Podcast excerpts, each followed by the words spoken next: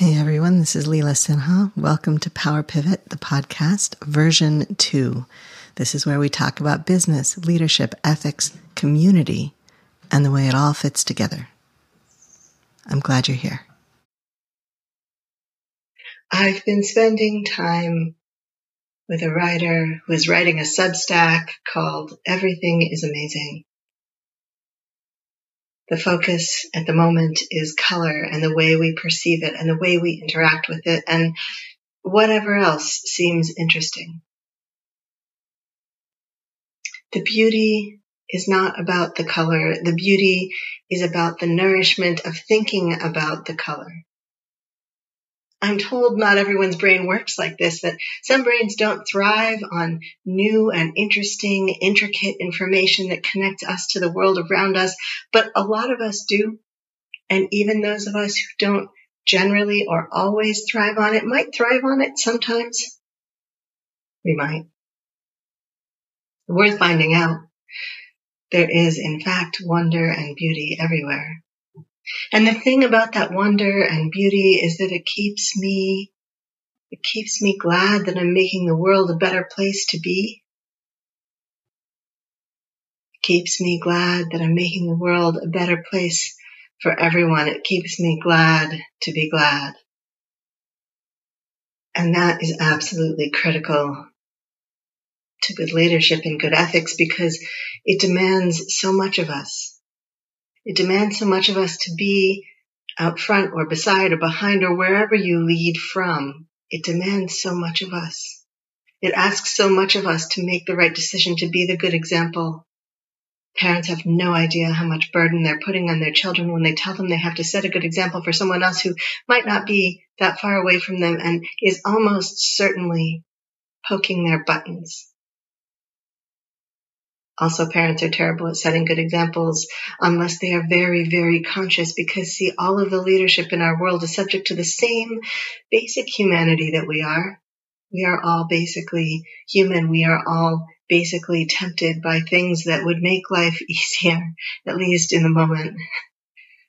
At least a little bit of relief, at least a little bit of rest in the chaos, in the stress, in the desperate clawing of the world at our flesh and at the same time. And at the same time, we have so much. We each have so much somehow. We have wisdom or experience. We have street credibility or we have college degrees or maybe both. We know the rhythms of the place that we spend the most time. The rise and fall of the tide, perhaps, or the rise and fall of the sun, the texture of grass or different concretes and asphalts underfoot, the feeling of stepping on shards of glass and pulling them incompletely loose. The different ways our tires interact with the surfaces under us, rolling around on dirt, rolling around on a bed or a sheet or a meadow. Staring at the sky or staring at the ceiling or staring at a corner or staring at a leaf or a bird. I find solace in nature. I know this is not true for everyone, but also I find solace in the textures of silk and linen,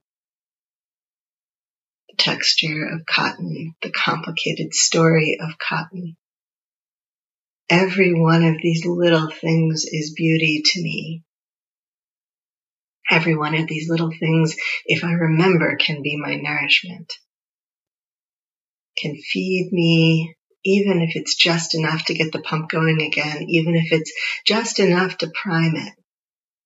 There's this story that goes around periodically that lives in several places on the internet about a well it's in the middle of the desert. It's far from any other source of water. Sometimes it's in the mountains, far from any other sources of water. There are no streams nearby, no oases.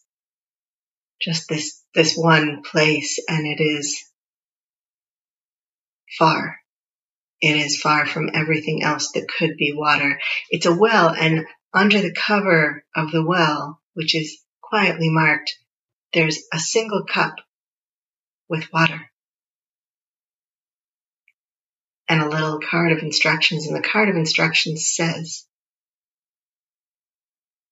if you drink this water, there won't be any left for you or anyone else. But if you have trust in the way that pumps work, in these instructions, and the people who have come before you, in the possibilities, in the magic of existing in this world, then pour this cup of water down into the pump to prime it and then start pumping.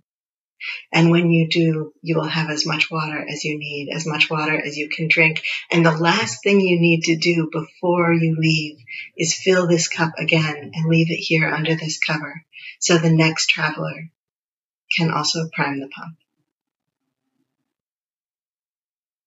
Some people make this into a big Christian allegory, but I don't think we need to. I think it's complete just the way it is. We all have internal pumps, things in us that allow us to bring ourselves into connection with the things that will nourish us, that will allow us to continue to do the important work that we do, to run our companies, to engage with our families, to live in the world, to exist.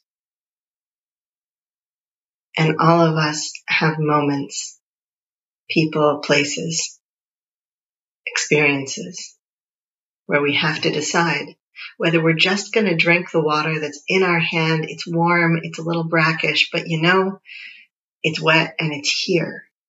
Or whether we're going to pour that cup down into the well and start pumping. And I tell you, every time I hang on to that cup, staring at it, wondering what I should do, whether this is the time that I need to drink this water and hope that things are different or whether I should pour it down the well. Every time I hang onto that cup, things get worse. Every single time. And every time I take a deep breath and pour the water into the well, everything opens up. I don't know what that's about. It's bigger than me.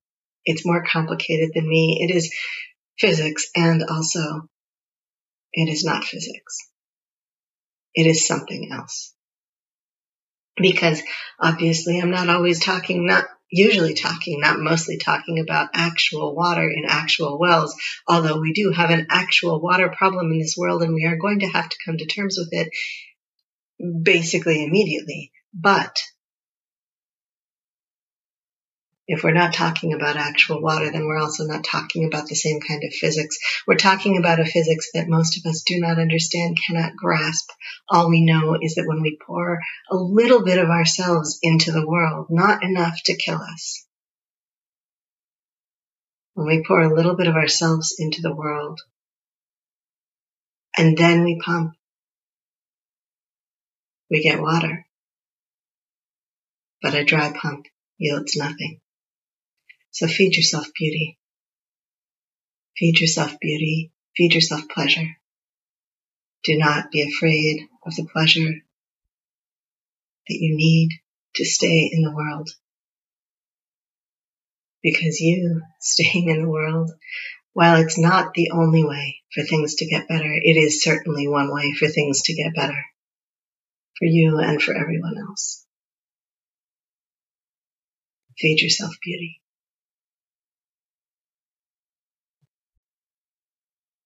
This has been Power Pivot, the podcast.